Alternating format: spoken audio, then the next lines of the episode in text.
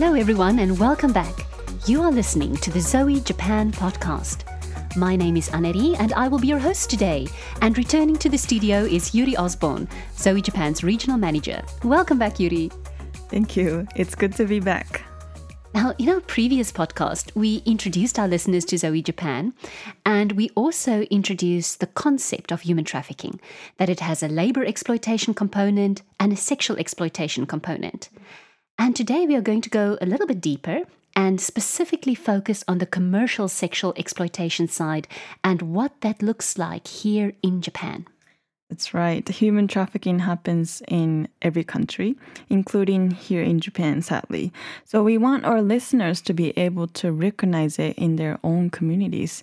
And today we are actually going to focus specifically on how children are being exploited in Japan. And before we get started on the details, I think there are so many new concepts and new terminology that we will introduce mm-hmm. today. So maybe it's helpful if we start by sharing some of those definitions up front so we have a common base to work from. Mm. And the first term that we use all the time is the term trafficker or trafficking. Uh, what exactly does that mean? So, trafficking means to deal or trade in something illegal. So, a trafficker is the person that does it. Mm. Trafficker can traffic drugs, weapons, humans, as we covered that last time, or basically anything illegal. It's important to note that it does not have to be cross border, so that product does not have to leave the country to be considered trafficking. Hmm, very, very clear. And what about perpetrator? A perpetrator is a person who carries out a harmful, illegal, or immoral act. So it could refer to the trafficker or to the person that is the actual abuser. And many of the perpetrators are also pedophiles, which means that they have a specific sexual attraction to children. So, when you say children, what age group are you referring to? We are referring to boys and girls under the age of 18. And in our first episode, you elaborated quite a bit on the globally recognized forms of commercial sexual exploitation. But can you zoom in a little bit and explain the most common forms of exploitation against children that we see here in Japan? Yes, uh, our current understanding at Zoe Japan is that most common forms are child pornography and then something called compensated dating. In Japanese, it's called enjo kosai. And this is mainly the trafficking of teenage girls working in theme cafes or sometimes referred as JK business. It's important to note that not every girl working in a theme cafe is being trafficked. It is uh, it is just a high risk group where there are often cases of child trafficking. And there are many other forms, but we believe that these are the two most prominent. I think that this term compensated dating is quite specific to Japan. So, listeners, if you have no idea what we're talking about, please don't worry about it. We will have a dedicated podcast episode on compensated dating later in our series.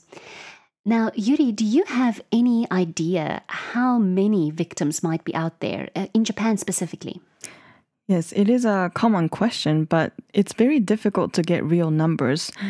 However, the Global Slavery Index 2018 estimates that on any given day in 2016, there were 37,000 people living in conditions of modern slavery in Japan. Mm.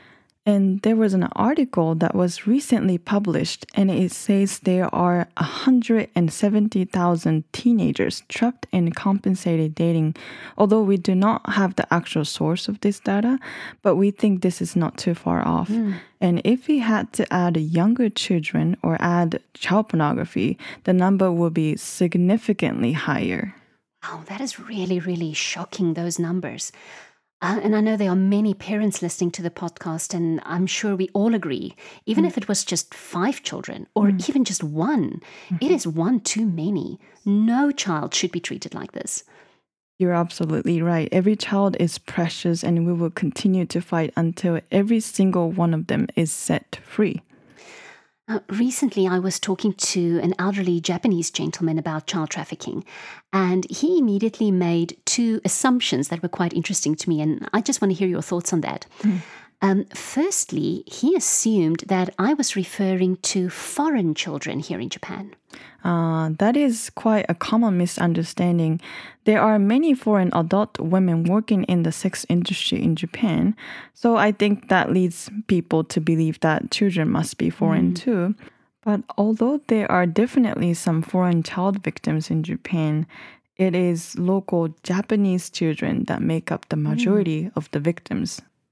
Mm, that is an important clarification. Um, the second thing that this gentleman assumed once he realized that I was referring to Japanese children was that they are probably being kidnapped and then moved to a different country and then sexually exploited in that foreign country. And I know this happens a lot, especially in developing countries, but is that really true for Japan? Not really in Japan. The Japanese government is really strict when it comes to children moving in and out of the country. So it is not so easy to do that. More importantly, traffickers do not need to move the children because the demand in Japan is high enough. All of the cases we are aware of are children being trafficked in Japan by local traffickers being sexually exploited by local abusers. And this is one of the differences I think we can see between Japan and then especially Southeast Asian countries. Um, some of the Southeast Asian countries are actually known for their sexual exploitation of children in the travel and tourism industry. Mm. And that's where the pedophiles specifically visit those countries with the sole purpose of sexually exploiting the children. But that is then not really the case here in Japan. Mm. Um, and it sounds so horrible to say it, but mm. I guess Japan is probably too expensive. Mm-hmm. And the risk for foreigners that are visiting Japan to being caught is really just too high. Mm. And that means that for child trafficking in Japan, as you said, it's mainly local abusers. And that could include Japanese pedophiles or exploiters, or even foreigners that are actually living here in Japan. Yeah, the key word here is children. Japan is very famous among foreign businessmen for its hostess bars and very vibrant sex industry, but you will mostly find adult women in those establishments. Japan is not really known for sexual exploitation of children in travel and tourism. And I guess it's a good thing.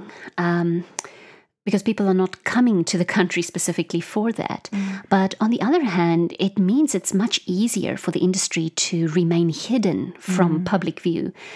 I guess it must be very tough for the local police to get a grip on it. Yeah, you're right. And that is why so many Japanese people are surprised when they learn about mm. human trafficking and child trafficking. We are excited that the society will start to stand up for the rights of these children once they become more aware of the challenges we are facing today. Mm. We have to work together to protect every child out there. Absolutely. Now, we are running out of time again. I'm so sorry. But I really want to just uh, summarize the key things that we talked about today, hmm. just to make sure that all of us have a really firm foundation before we dive deeper into our next episodes. So, can you help me to summarize just all the key points again? Of course. So, we have two main parties involved in child sex trafficking the trafficker and the abuser. Many of these abusers are pedophiles because they specifically desire sexual interaction with children. And a child is any person under 18 years of age. That's right. And in Japan, we are mainly looking at Japanese children that are being trafficked locally. And that means they are not leaving the country. They actually might not even leave their own house, mm. but a trafficker is subjecting them to sexual exploitation or abuse. Exactly.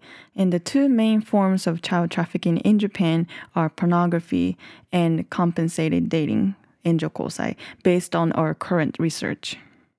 And before we close for today, can you give us a glimpse of what we are going to discuss in our next episode? I would like to focus on child pornography. At Zoe, we prefer the term child sexual abuse material. And I think this is a crucial episode for every parent that has a teenager or even a younger child that owns a device that can access the internet. So please turn in. Thank you again so much for your valuable time today, Yuri. I have learned a lot of new things, really informative. That's awesome. It was my pleasure and looking forward to seeing you next time as well. And to our listeners, thank you again for joining our podcast today. We need your help to share this information with as many people as possible. So if you found this content interesting, please share it with all of your friends and all of your family. And if you want to learn more about Zoe Japan, please go to our website at gozoe.jp. That is gozoe.jp. Or you can find us on Facebook, Instagram, or Twitter. Please support Zoe Japan. With your help, we can reach every person and rescue every child.